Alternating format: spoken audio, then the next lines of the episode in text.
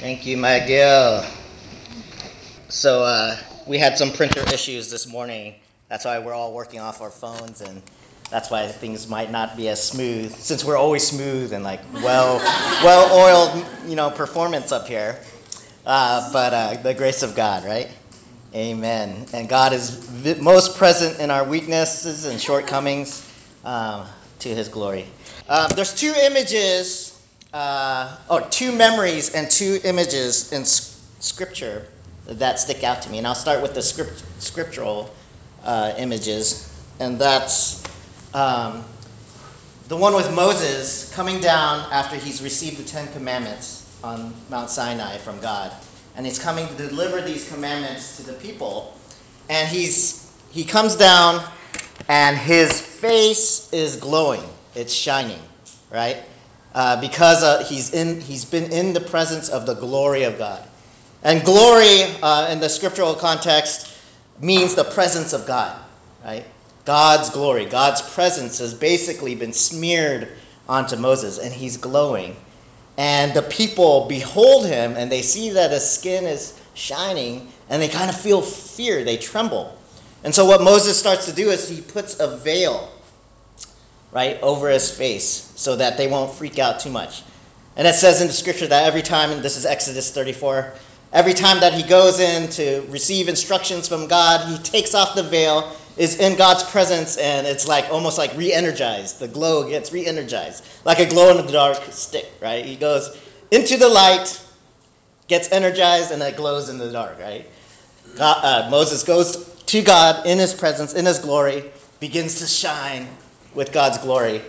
But then when he comes out to convey the instructions to the people, once again, he places a veil over it just because they're afraid, they can't deal with it, whatever.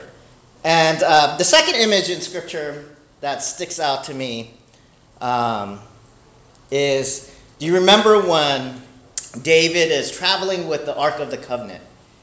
Right? And a priest, God's instruction to the priests were don't lay a hand on the Ark of the Covenant. And so they're parading down, and the cart kind of stumbles on some bumps, on some potholes. We know that in the Seattle area, right? Potholes.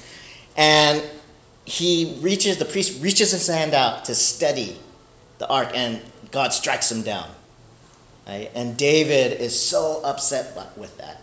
And I think he's upset because, God, why did you do this? This seems like a really, like, you know, a technicality. You seem really strict, right? To to send down this punishment for just merely touching the ark.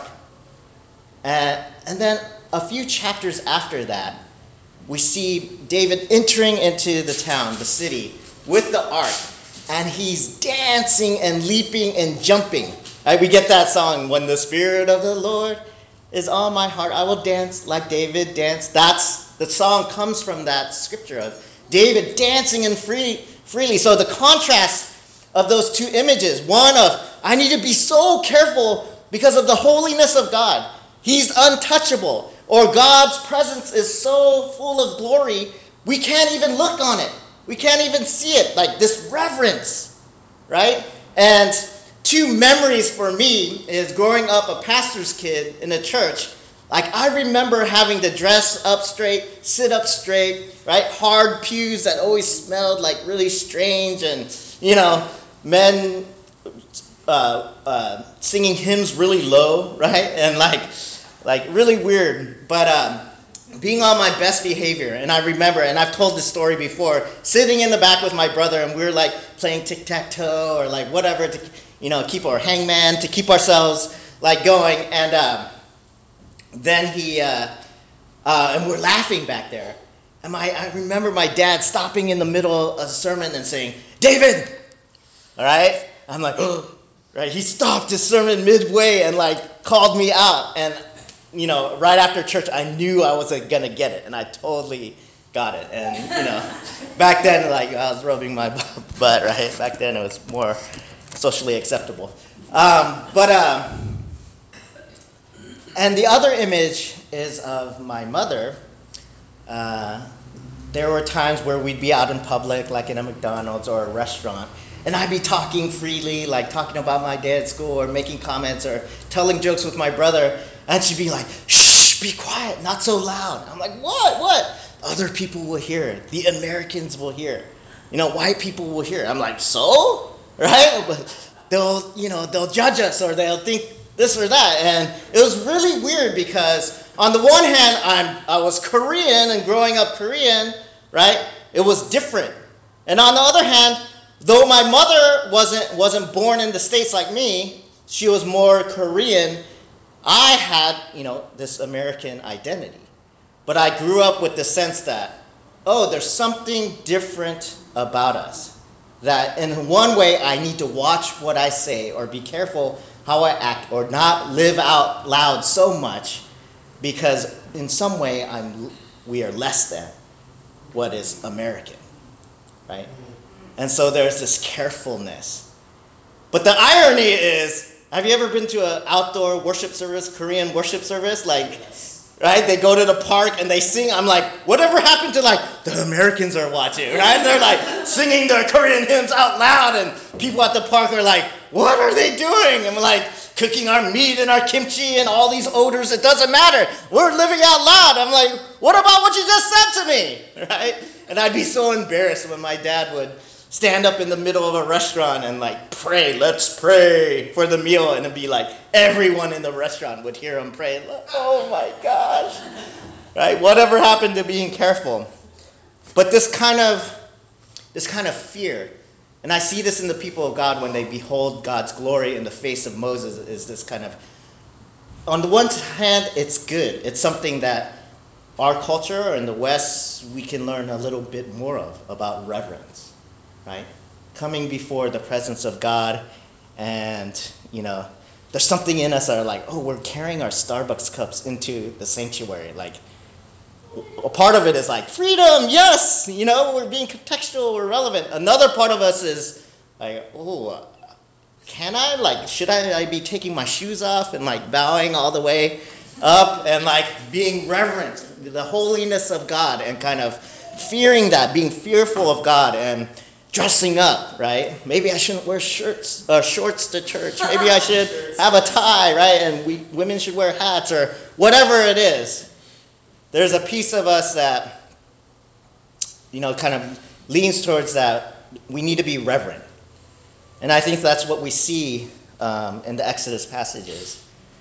Um, and that's what I felt growing up. That being in church meant behaving right? Dressing right, speaking right, not speaking out, not having fun, right? And maybe that's why the church is shrinking these days. It's like, oh, you can't have fun at church, right? You got to be like,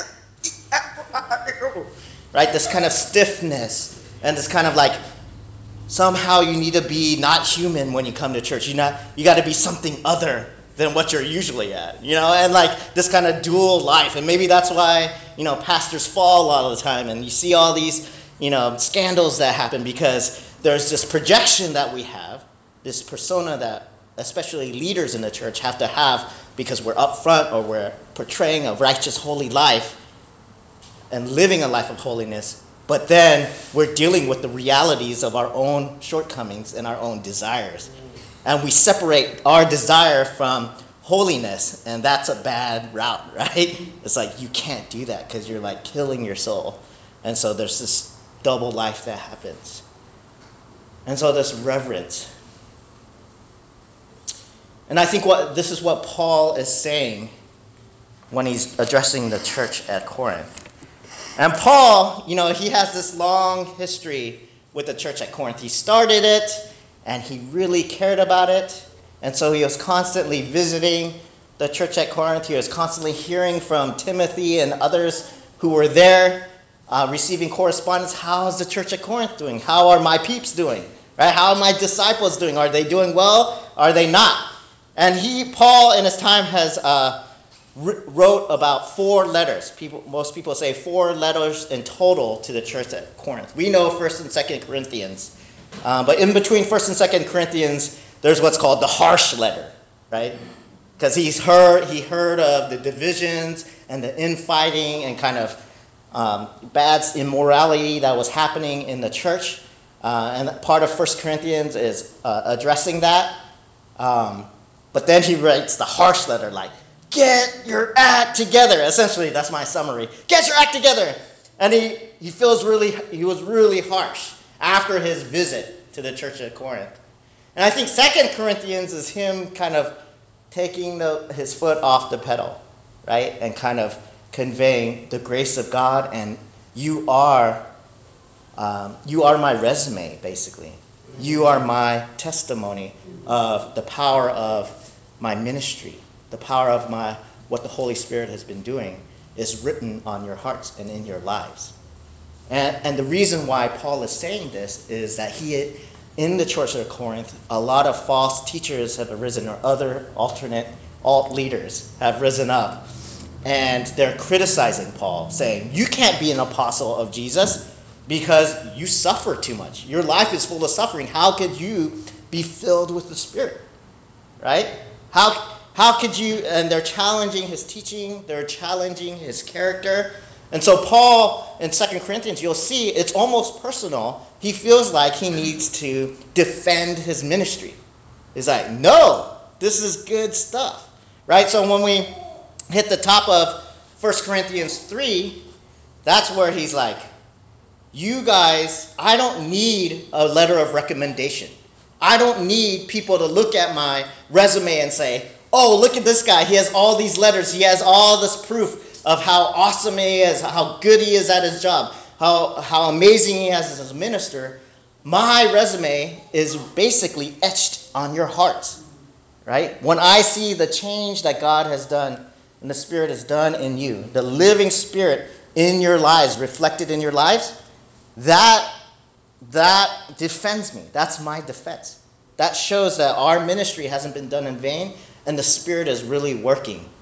And so you see this turn from the harsh letter to Paul saying, Yes, God is at work in changing you.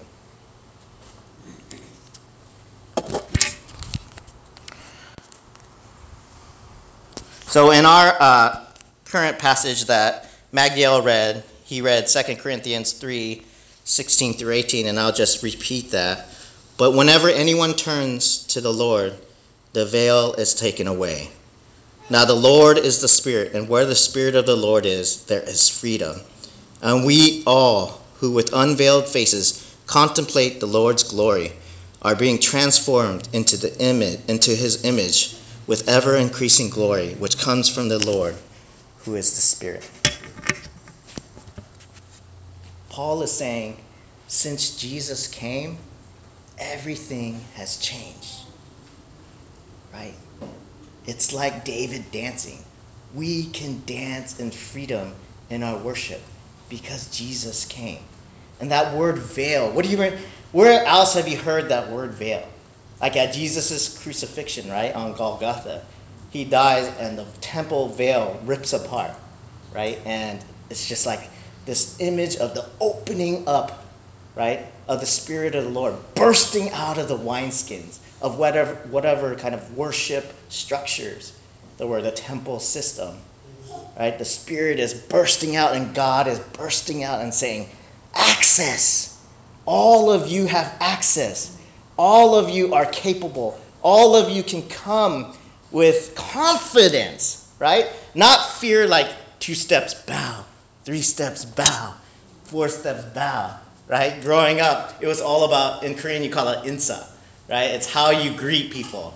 And whenever my parents would bring their, you know, their guests would come, I, he'd always be like, he'd yell at me, David, insa, right? And if I, if I forget, so I had to come, bow, right? 안녕하세요, 안녕하세요, right? And it has to be done with reverence, or I can't use um, informal language with adults or people older than me.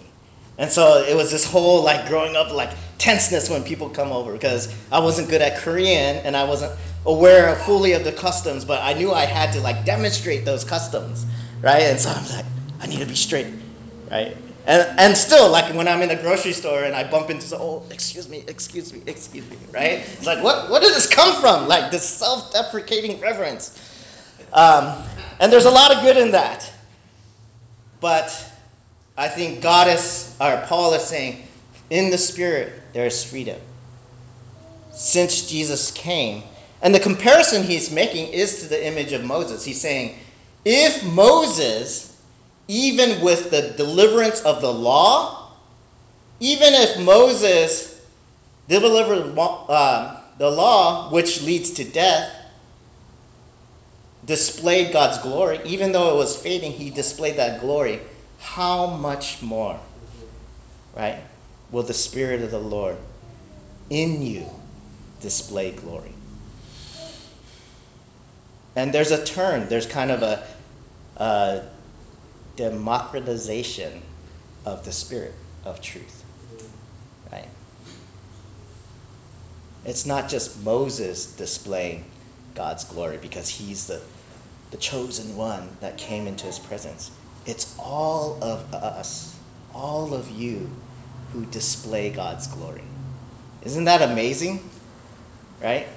Because I think theologically or mentally we may get that, but internal theology is kind of messed up. Right? We're kind of like, in order to display God's glory, man, I'm too messed up to be a display of God's glory. Right? I'm too messed up to even come into God's presence. I said 10 cuss words last week. Right? I was impatient when I was driving. Right? If that were the case, I shouldn't be up here preaching. Because I'm a, I'm a road rager, you know, I'm a recovering road rager. That's not recovering, really. Um, because Seattle drivers are dumb. Um, we think that, you know, if I was a better person, you know, maybe I'd be closer to God. Right? Or a lot of us won't come to church when we're going through certain struggles, right?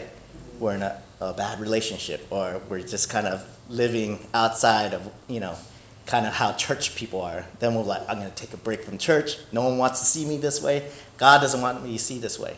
But the reality is, is that that's when we actually should come to church.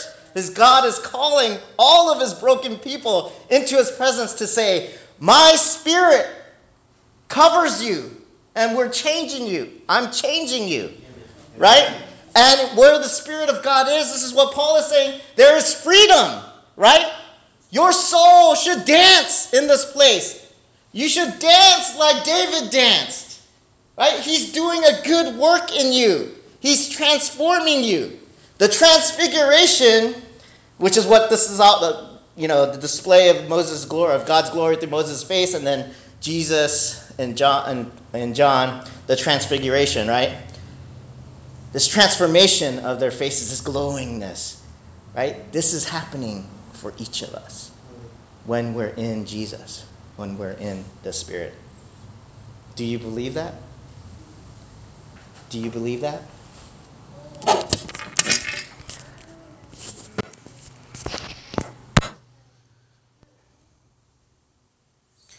And we all who with unveiled faces contemplate the Lord's glory are being transformed into his image with ever increasing glory, which comes from the Lord who is the Spirit. We have unveiled faces. We are the reflection of God's work in the world. We are being changed and transformed over and over, continually, constantly, into the image of God. Like God is at work in you. That's a real, powerful, dynamic work. And oftentimes, we, what we focus on in ourselves and in other people is what's wrong with me? What's wrong with them? How do I fall short? How are they falling short? Rather than, how is God at work in my life? Amen. Right? How is the Spirit working in the lives of people around me? Right? How is He at work? When I look at Casey, it's like, wow. Maybe not kidding. I'm kidding. I'm kidding. Um, it's a good sport. Uh, how is God at work? Right? God is transforming us, and we need to believe that. Um, Isaiah 25, verse 7, it just kind of reiterates that idea of unveiling.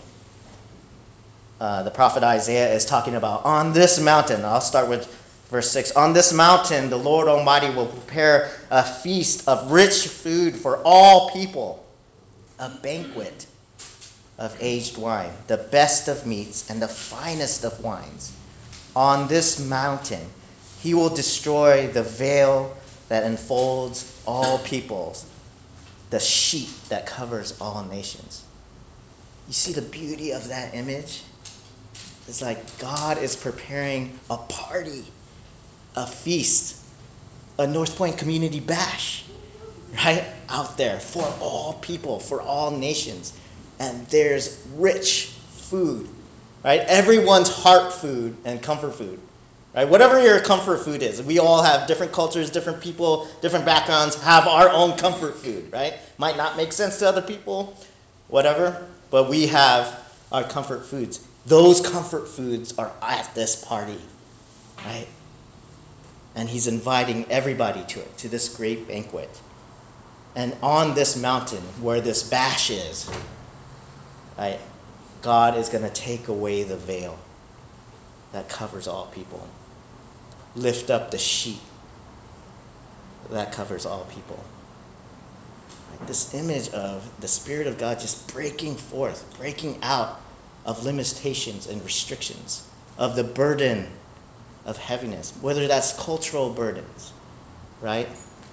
Or the burdens that we place on ourselves that keep us from feeling or experiencing fully the Spirit of God in our lives, or keeps the church of God from really being a place of welcome, a place of access for people out there who don't know God or who are wanting to know God, and yet there's so many obstacles to the approach. God is saying there's freedom. There's freedom. Um, so uh, the question is how are you being made new? Or how do you want to be made new? That's the question on the chalkboard. And uh, we're going to take some time to reflect on that. Um, you can write in your journals or a piece of paper or on your wrist. Like, how are you being made new? Or how would you like God to make you new? And um, we'll put some music on, do that for five minutes, and then we'll go from there. But let me pray to enter into transition this time. God, thank you so much for your spirit. Thank you that uh, you blow us away, that you change our paradigms of what it means to be close to you, what it means to be known by you, and to know you. That you are most, you are as familiar as a friend, as a best friend, and yet your glory is so infinite um, that is beyond us. And that, that's a mystery that we can't fully understand, and yet, because of your grace and mercy, you, um, you draw near to us. So I pray that we can be made new um, in you and um, that we can cry out to you in this time. In your name.